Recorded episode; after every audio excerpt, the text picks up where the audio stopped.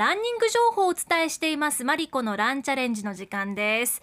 今回は夏のトレーニングのお助けになってくれるような道具を含めていろいろとご紹介しようと思ってるんですが、はい。まずはその前に雷に注意してほしいといううん。トピックからお伝えしますね、滋賀県ではい。雷によるものとみられる事故が起きているのでそのお話からです。はい。スポーツの指導者の方が記事をシェアしていて注意を呼びかけてたんですが11日の午後3時40分頃男性が橋の上に倒れていて翌日亡くなられたそうなんです。体に強い電流が流れた痕跡があったということなんですよね。雷が周辺の地域で観測されていたことと男性の服装からランニングの途中だったんじゃないかというふうに見られています。はい。県外では今雷が連日のようになっているというのがニュースでも取り上げられていますよね。このような痛ましい事故も発生しています。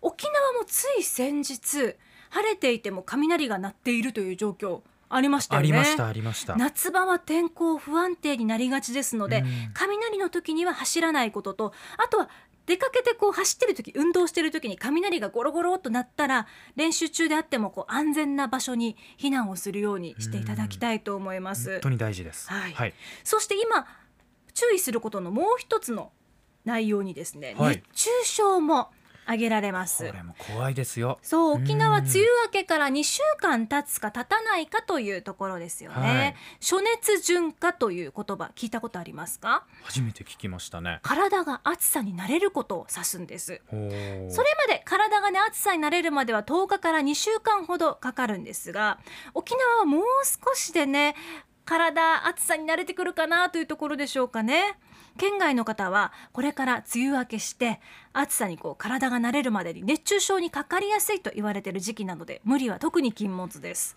外でスポーツをする方だけじゃなくて屋外で作業が多い方にもおすすめしたいということでこの時期特に熱中症の防止グッズも上手に使っていただきたいと思います。はい。昨年でこのコーナーで空調ベストを紹介したりとか。ね。冷たすぎない保冷剤とか。うん汗で冷えるタイプのタオルとかはい。冷える素材の服なんかもご紹介したんですが今年はさらに冷やす、ちょうどよく冷える製品がいっぱい出てきてるんですよ楽しみ頼もしい、そして。首元を冷やす扇風機ってねヒーローのベストバイで紹介しましたっけ？えっと首元ではないんですけどハンディタイプ。そう。まあ近いですよね。仲間みたいな感じですよね、うん。え首元を冷やす扇風機じゃなくって、ーはい。首にかける保冷グッズっていうのが出てきてるんですよ。え。ー今ね画像をスタジオでね鎌田アナに見てもらっているんですけれども、はい。ネックレスみたいにええ。首にこう引っ掛けて使うタイプのものなんですが、うんうん。アイススマートアイスネックバンドっていう名前なんですね、はい。スマートアイスネックバンド。冷たすぎないちょうどいい温度で90分から120分冷え続けるんですよ。あそんなに長持ちするんですね。そう。あの冷凍庫で冷やすのも10分ぐらいで冷え冷えの状態になると。あそんなもんなんですね。そう。は冷凍庫じゃなくても冷たい水でも15分程度で冷える仕組みになってると、すぐ冷えるのでぬるくなっちゃってもまたすぐ冷やした状態で首につけられるっていうのがポイントなんですよ。はい。うん、私が見た製品はチューブの中の素材が特殊で氷のように溶けずにひんやりをキープするっていう素材なんですよ。ジェルみたいな感じなんですか？そう。この中が特殊な仕組みになっていて、はい。宇宙船の開発からヒントを出ているヒントを得ているそうなんです。どうすまたすごいところから。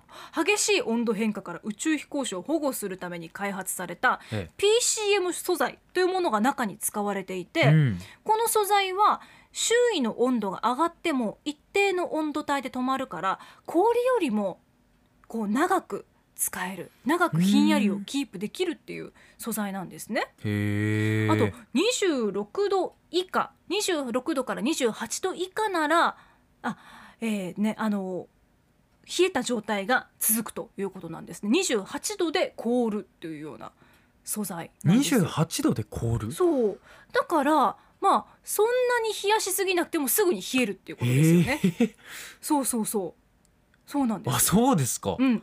屋外屋内問わず氷のように26度から28度で固まっちゃうっていう素材なんですよ。あっさりこれじゃひ冷えるわけですねこれ自体は。うん、でこれを首に巻くと。そうそう。ぬるくなっちゃってもはい。保冷剤が入ったたこうん。ううんクーラーバッグみたいなものにポンって10分入れておけばまた冷たくなるのでまたすぐ使えるっていう便利なものなんですよ。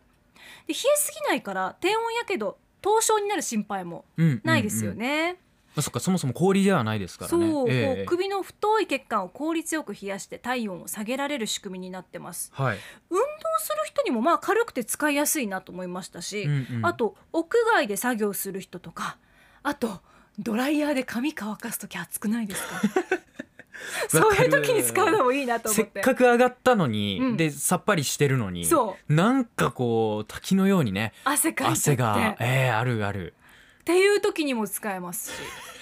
家でもかピンポインントじゃない？うん確かにいいかもしれません。あと自転車通勤とか歩きで通勤する人もこういった冷却グッズ上手に使って体をね動かすっていうのをうん。できたらいいなというふうに思ってます。これ、うん。あの今マリコさんスタジオでパソコン開いて画像を見せてくれていますけれども、はい、今までだと首元に巻くものって少しこう太めのちょっとタオルっぽい分厚いものを想像される方多いと思うんですけれども、これ全くそんなことないですね。非常に細い。